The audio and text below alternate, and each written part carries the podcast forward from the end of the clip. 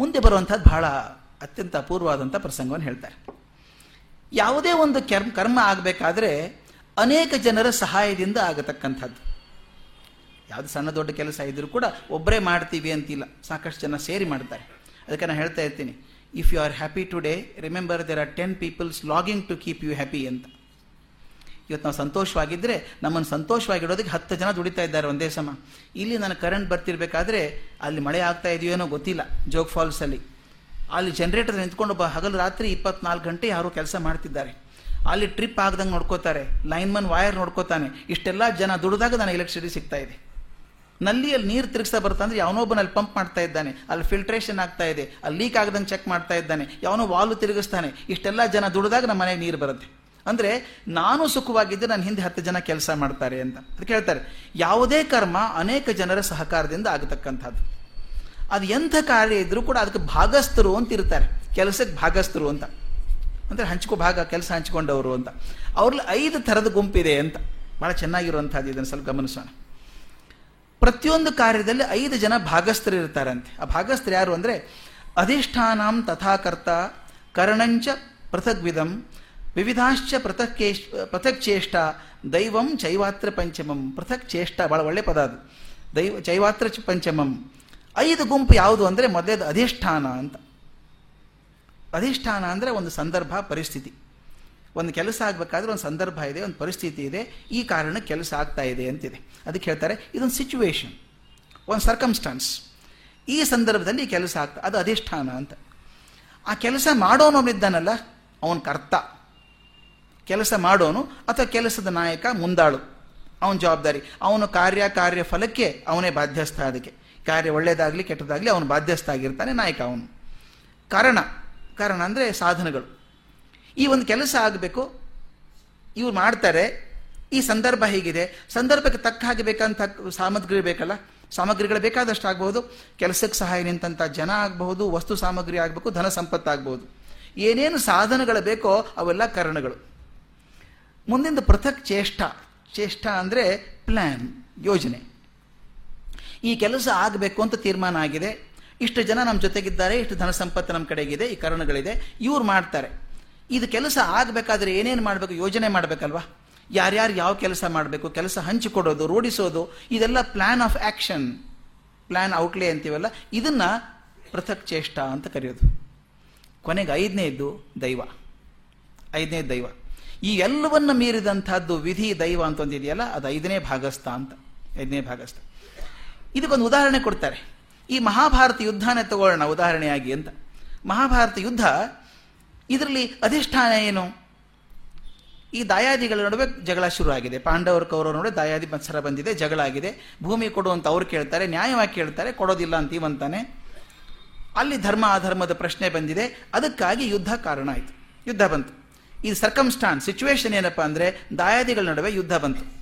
ಇದು ಅಧಿಷ್ಠಾನ. ಇದಕ್ಕೆ ಕರ್ತ ಯಾರು? ಧರ್ಮರಾಯ. ಈ ಕಡೆ ಧರ್ಮರಾಯ. ಅವನಿಗೆ ಫಲಾಫಲಗಳ ಬಾಧ್ಯಸ್ಥ ಅವನು ಇದ್ದಾನೆ. ಮುಂದೆ ಕರ್ತ ಧರ್ಮರಾಯ ಆಯಿತು ಕರ್ಣಗಳು? ಕರ್ಣ ಯಾರು ಅಂತಂದರೆ ಈ ಕಡೆ ಭೀಮಾರ್ಜುನರು, ಆ ಕಡೆ ದ್ರೋ ದ್ರೋಣ ಭೀಷ್ಮಾದಿಗಳು, ಸೈನ್ಯ, ಶಸ್ತ್ರಗಳೆಲ್ಲ ಇದೆಯಲ್ಲ, ಅವೆಲ್ಲ ಕರ್ಣ. ಯುದ್ಧ ಆಗ್ಬೇಕಾರೆಲ್ಲ ಬೇಕಲ್ಲ. ಯುದ್ಧ ಯುದ್ಧ ಮಾಡೋದಕ್ಕೆ ಬೇಕು, ಯುದ್ಧ ಸಾಮಗ್ರಿಗಳು ಬೇಕು, ಅವೆಲ್ಲ ಕರ್ಣಗಳು ರೆಡಿ ಆಗಿದೆ. ಚೇಷ್ಟೆ. ಇನ್ನಿರುವಂಥ ವಿಧಾನ ಯಾವುದು ಅಂತ ಬಹಳ ಚೆನ್ನಾಗಿ ಬರೀತಾರೆ. ಏನೇನು ವಿಧಾನಗಳಿದೆ ಮಹಾಭಾರತ ಯುದ್ಧದಲ್ಲಿ ಅಂದರೆ ಯುಧಿಷ್ಠಿರ ಭೀಷ್ಮರ ಆಶೀರ್ವಾದ ಪಡೆದದ್ದು. ಅದರ ಆಶೀರ್ವಾದ ಮಾಡಿ ಅರ್ಧ ಎತ್ಕೊಂಡ್ಬಿಟ್ಟ ಅಲ್ಲೇನೆ. ಆಶೀರ್ವಾದ ತಗೊಂಡಿದ್ದು. ನಂತರ ಅಶ್ವತ್ಥಾಮೋ ಹತಃ ಅಂತ ಹೇಳಿದ್ದು. ಎಲ್ಲ ವಿಧಾನಗಳಿವೆಲ್ಲ ಇವು. ಆಮೇಲೆ ಅರ್ಜುನ ಹೋಗಿ ಪಾಶುಪತಾಸ್ತ್ರ ಪಡ್ಕೊಂಡ್ಬಂದದ್ದು ಯುದ್ಧಕ್ಕಿಂತ ಮೊದಲು ತಯಾರು ಮಾಡ್ಕೊಂಡಂಥದ್ದು. ಸಂಧಾನಕ್ಕೆ ಕೃಷ್ಣ ಹೋದದ್ದು. ಇವೆಲ್ಲಗಳೇನಿದೆ ವಿಧಾನ ಇದು. ಯುದ್ಧ ಮಾಡೋದು ಹೇಗೆ? ಆಮೇಲೆ ಯಾವ ಹೊತ್ತಿನಲ್ಲಿ ಯಾರನ್ನು ತರಬೇಕು? ದ್ರೋಣಾಚಾರ್ಯರು ವ್ಯೂಹ ಮಾಡಿದರು. ಕೃಷ್ಣ ಒಂದು ಪ್ಲ್ಯಾನ್ ಮಾಡಬೇಕಾಯ್ತು ಅವಾಗ. ಮಾಡಬೇಕಾದ್ರೆ ಅಭಿಮನ್ಯು ಇದ್ದರೆ ಕಲಿಯುಗ ಬರೋದಿಲ್ಲ ಅಂತ ಗೊತ್ತಾಗಿರೋದು ಅಭಿಮನ್ಯು ಹೋಗಬೇಕು ಅಲ್ಲಿ. ನೋಡಿ, ಹೇಗೆ ಕರ್ಣಗಳಾಗ್ಬಿಡ್ತಾರೆ ಅವರೆಲ್ಲರೂ. ಉಪಕರಣಗಳು, ಸಾಧನಗಳಾಗ್ಬಿಡ್ತಾರೆ ಎಲ್ಲರೂ ವ್ಯಕ್ತಿಗಳು. ಆನಂತರ ಮುಂದೆ ಪ್ರಸಂಗ ಬಂದಾಗ ಕರ್ಣನ ಕಡೆ ಒಂದು ದೊಡ್ಡ ಶಕ್ತಿ ಆಯುಧ ಇದೆ.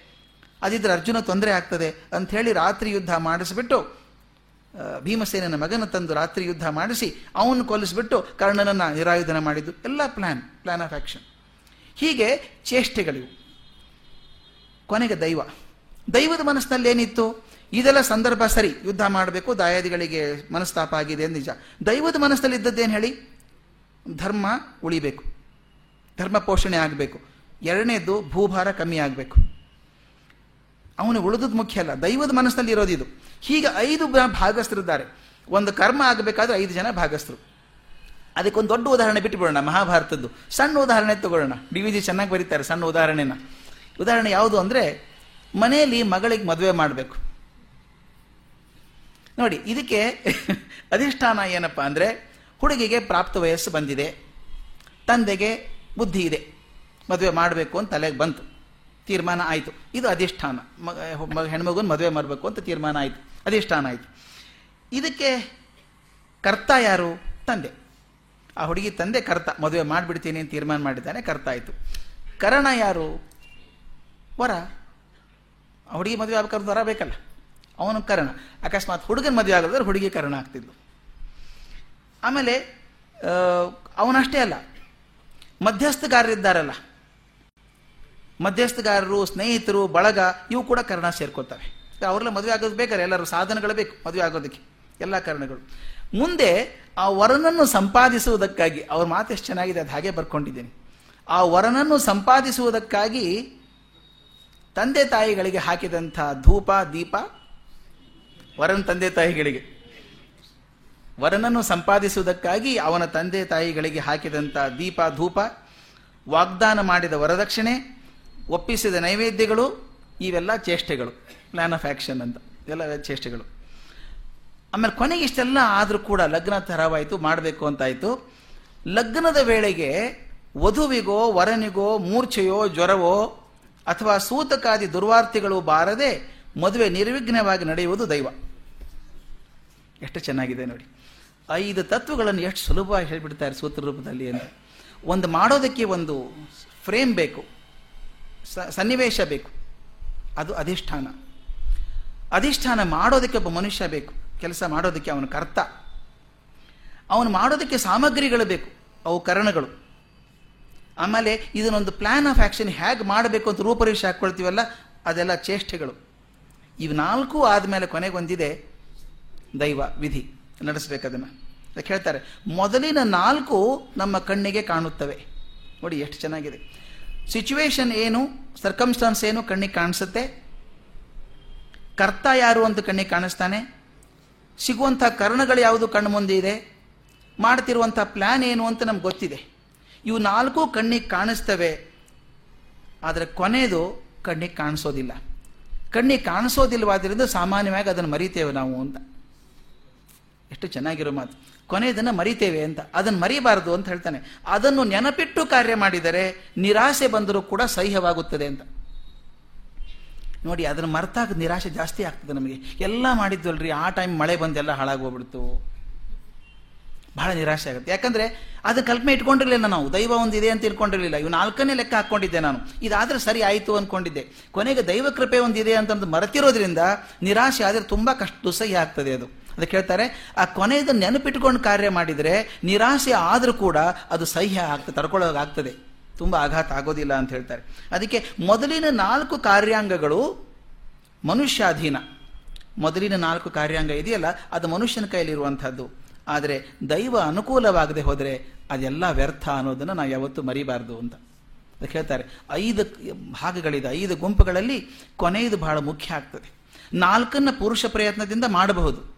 ಆದರೆ ಕೊನೆಗೆ ನಾವು ಒಪ್ಕೊಳ್ಬೇಕಾದದ್ದು ಆ ಕೊನೆ ಐದನೇದು ವಿಧಿ. ಅವನು ಮನಸ್ಸು ಮಾಡಿದರೆ ಆಗ್ತದೆ ಅಂತ.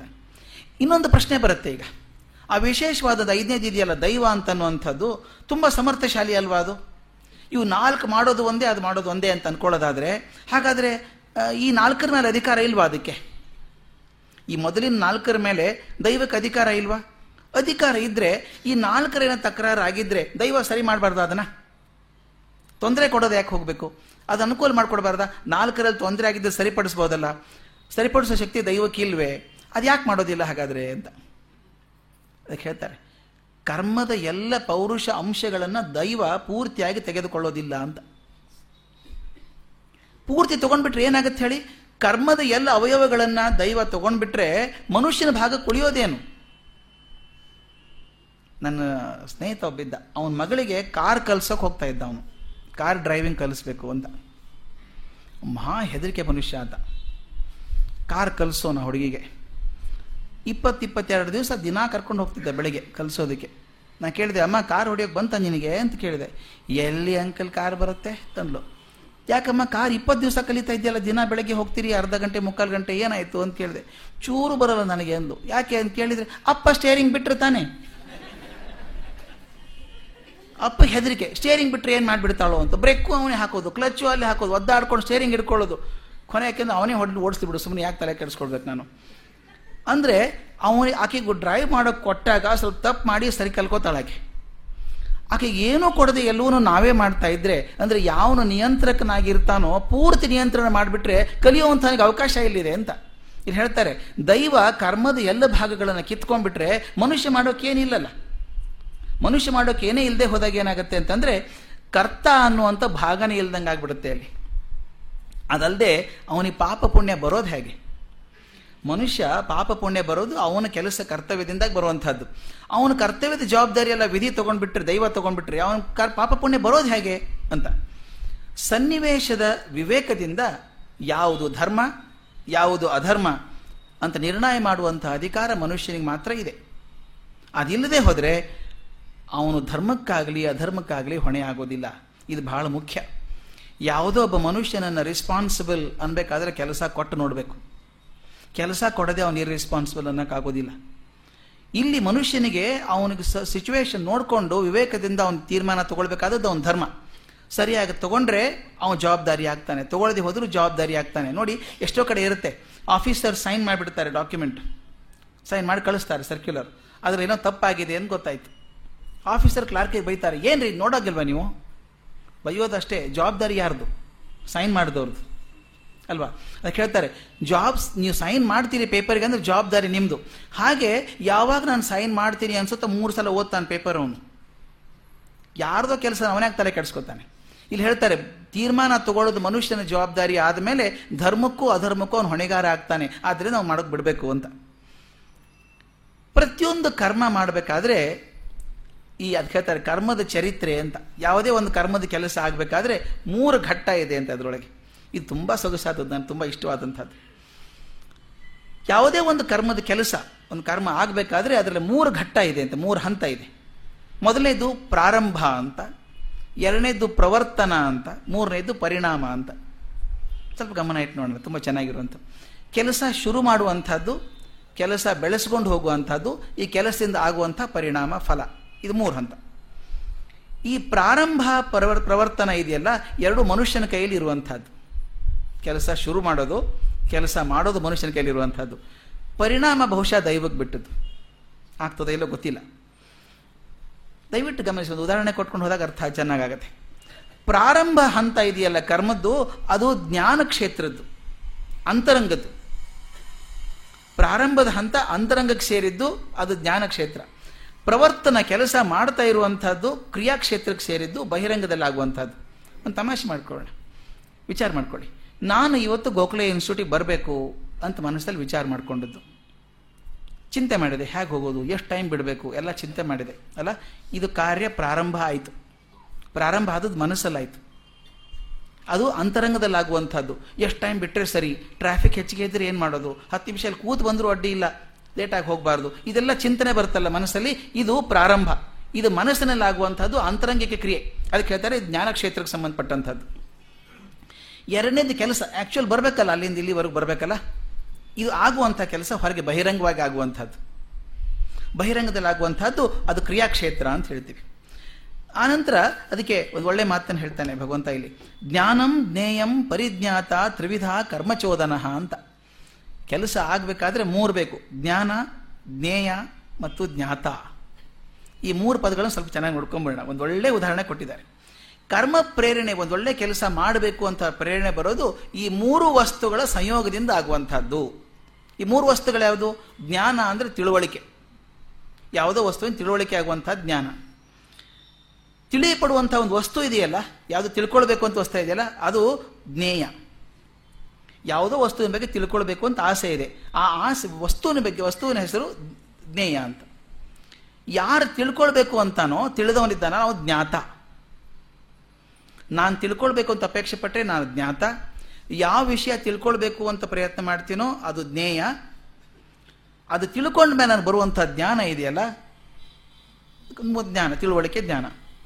ಅದು ಮೂರು ವಿಷಯ, ಜ್ಞಾನ, ಜ್ಞೇಯ ಮತ್ತು ಜ್ಞಾತ. ಅದಕ್ಕೊಂದು ಒಳ್ಳೆ ಉದಾಹರಣೆ ಕೊಡ್ತಾರೆ ಡಿ ಬಿ ಜಿ. ಅದು ತಿಳ್ಕೊಂಡ್ಬಿಟ್ರೆ ಮನಸ್ಸಿಗೆ ಖಚಿತ ಉಳ್ಕೊಂಬಿಡುತ್ತೆ ಈಗೆಲ್ಲ ನೆಲುವಿಲ್ಲ. ನೆಲುವು ಅಂತ ಇರ್ತಿತ್ತು. ಹುಡುಗರೆಲ್ಲ ಹೇಳಬೇಕು, ನೆಲುವು ಅಂತ ಹೇಗಿರ್ತಿತ್ತು ಅಂತ. ಎತ್ತರದ ಮೇಲೆ ನೆಲುವಿನಲ್ಲಿ ಒಂದು ತಿಂಡಿ ಕಟ್ಟಿಟ್ಟಿದ್ರಂತೆ. ಮೊದಲು ಇರ್ಬೆ ಗಿರ್ಬೆ ಬರಬಾರ್ದು, ಅದು ತಿನ್ನಬಾರ್ದು ಅಂತ ಹೇಳಿ ಹಗ್ಗಕ್ಕೆ ಕಟ್ಟಿ ಅಲ್ಲಿ ಇಡೋದು. ಒಂದು ಒಳ್ಳೆ ತಿಂಡಿ ಕಟ್ಟಿ ಅಲ್ಲಿ ಮಾಡಿ ಇಟ್ಟಿದ್ದಾರೆ. ಮುಚ್ಚಳದಲ್ಲಿ ಹಾಕಿಟ್ಟಿದ್ದಾರೆ, ಮುಚ್ಚಿಟ್ಟಿದ್ದಾರೆ ಪಾತ್ರೆನ. ಒಳ್ಳೆ ತಿಂಡಿ ಹಾಕಿಟ್ಟಿದ್ದಾರೆ ಅಲ್ಲಿ. ಹುಡುಗ ಬಂದ ಅಲ್ಲಿ. ಹುಡುಗನಿಗೆ ಗೊತ್ತಾಯ್ತಲ್ಲ ತಿಂಡಿ ಇದೆ ಅಂತ. ಇದು ನೋಡಿ ಇದಿಷ್ಟು ಇಷ್ಟು ಸಿಂಪಲ್ ಎಕ್ಸಾಂಪಲ್ ಇದ್ದಿಳ್ಕೊಳ್ಳಿ ಅಲ್ಲಿ ಏನಿದೆ ಅಂತ ಆಸೆ ಅವನಿಗೆ. ತಿಳಿಯುವಂಥ ವಸ್ತು ಅದು. ಆದ್ದರಿಂದ ಅದು ಜ್ಞೇಯ. ಆ ತಿಂಡಿ ಜ್ಞೇಯ ಆಯಿತು. ಯಾರು ತಿಳ್ಕೊಳ್ಬೇಕು ಅಂತಿರೋರು? ಹುಡುಗ. ಆದ್ದರಿಂದ ಅವನು ಜ್ಞಾತ. ಅವನಿಗೆ ಅಲ್ಲಿ ಇದೆ ಅಂತ ಹೆಂಗೆ ಗೊತ್ತಾಯ್ತು ಅವನಿಗೆ? ಅಲ್ಲಿರುವಂಥ ಒಳ್ಳೆ ವಾಸನೆ ಹಾರಿ ಬಂದು ಅವನ ಮೂಗಿನೊಳಗೆ ಸೇರಿಕೊಂಡು ಅವನಿಗೆ ಆ ವಾಸನೆ ಅವನ ಮನಸ್ಸಲ್ಲಿ ಹೋಗ್ಬಿಟ್ಟು ಮೂಗನ್ನು ತಲುಪಿ ಆ ಇಂದ್ರಿಯದ ಮೂಲಕ ಮನಸ್ಸು ಹಾಕಿ ಮನಸ್ಸಿಂದ ಬುದ್ಧಿ ಸಾರ್ಟ್ ಔಟ್ ಮಾಡ್ತು. ಓ, ಈ ವಾಸನೆ ಇದ್ರೆ ಇದು ಹೀಗೆ ಇರಬೇಕು ಅಂತ ತೀರ್ಮಾನ ಮಾಡಿ ಅವನಿಗೆ ಜ್ಞಾನ ಸಿಕ್ತು. ನೋಡಿ, ಆ, ಪದಾರ್ಥ ಇದೆ ಅಂತ ಜ್ಞಾನ ಅವನು ಸಿಕ್ತು, ಅವನ ಜ್ಞಾತ ಅಲ್ಲಿರುವಂಥ ಜ್ಞೇಯ. ಈ ಮೂರು ಸೇರಿದಾಗ ಏನಾಗ್ತದೆ ಅಂತ ಚೆನ್ನಾಗಿ ಬರೀತಾರೆ.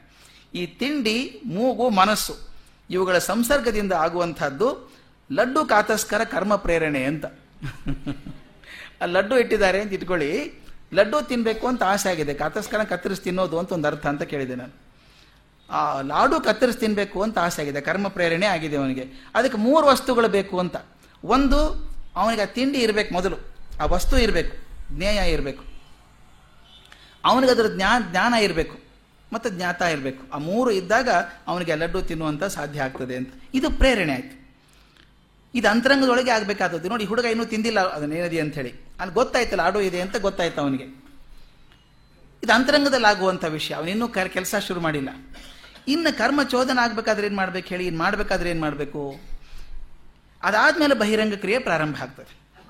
ಕರಣಂ, ಕರ್ಮಂ, ಕರಣಂ ಕರ್ಮ ಕರ್ತೇತಿ ತ್ರಿವಿಧ ಕರ್ಮ ಸಂಗ್ರಹ ಅಂತ. ಇನ್ನು ಮತ್ತೆ ಮೂರು. ಆ ಕೆಲಸ ಆಗಬೇಕಾದ್ರೆ, ಅವನು ತಿಳ್ಕೊಂಡ ಕೆಲಸ ಏನು ಅಂತ ಹೇಳಿ ಇನ್ನು ಕೆಲಸ ಆಗಬೇಕಾದ್ರೆ ಮೂರು. ಕರಣ, ಕರ್ಮ, ಕರ್ತ. ಮೂರು ಜನ ಇರಬೇಕು ಅಂತ. ಈಗ ಅವನೇನು ಮಾಡ್ತಾನೆ? ಆ ನೆಲುವಿನಲ್ಲಿ ತಿಂಡಿ ಇದೆ. ತಗೊಳ್ಬೇಕಾದ್ರೆ ಏನು ಮಾಡಬೇಕು ಅವನು? ಒಂದು ಕುರ್ಚಿನೋ ಎಳ್ಕೋಬೇಕು. ಅಥವಾ ಒಂದು ಏಣಿ ಇಟ್ಕೋಬೇಕು. ಏನೋ ಸಾಮಗ್ರಿ ಬೇಕು ಅವನಿಗೆ. ಆ ಸಾಧನ ಇದೆಯಲ್ಲ, ಅದು ಕಾರಣ. ನೋಡಿ, ಆ ತಿಂಡಿ ತಗೊಳ್ಬೇಕಾದ್ರೆ ಮೊದಲು ತಿಂಡಿ ಇದೆ ಅಂತ ಗೊತ್ತಾಯಿತು. ಮೊದಲೇ ಹಂತ, ಅಂತರಂಗ ಕ್ರಿಯೆ ಆಯಿತು. ಎರಡನೇ ದಿನ ಬಹಿರಂಗ ಕ್ರಿಯೆ. ಅವನು ಕುರ್ಚಿ ಎಳ್ಕೋತಾನೋ, ಏಣಿ ಎಳ್ಕೋತಾನೋ, ಒಂದು ಏನೋ ಸಾಮಾನು ಇಟ್ಕೋತಾನೆ, ಅದು ಕರ್ಣ. ಕರ್ಣ ಸಿಕ್ತವನಿಗೆ ಆ ಕರ್ಣದ ಮೇಲೆ ಹತ್ತಿ ನಿಂತ್ಕೊಂಡು ಮುಚ್ಚಲ ತೆಗೆದು ಕೈ ಹಾಕಿ ಆ ಪದಾರ್ಥ ತಗೊಂಡು ಬಾಯಲ್ಲಿ ತುರ್ಕೊಳ್ತಾನೆ. ಹಾಕೊಂಡ. ಇದು ಕರ್ಮ. ಅವನು ಆ್ಯಕ್ಚುಲ್ ಪ್ರಯತ್ನ ಮಾಡಿದ್ದು. ಕಷ್ಟಪಟ್ಟು ಕೈ ಎತ್ತಿ, ಆ ಕೈ ಹಾಕಿ ಅಲ್ಲಿದ್ದಂಥ ಲಡ್ಡುನೋ ಯಾವುದೋ ತಿಂಡಿ ಅಂತ ತಗೊಂಡು ಬಾಯಲ್ಲಿ ಹಾಕ್ಕೊಂಡದ್ದು ಅದು ಕರ್ಮ. ಕೆಲಸ ಆಯ್ತು ಅವನು ಇದಾದ್ಮೇಲೆ ಮುಂದೆ ಏನಾಗುತ್ತೆ?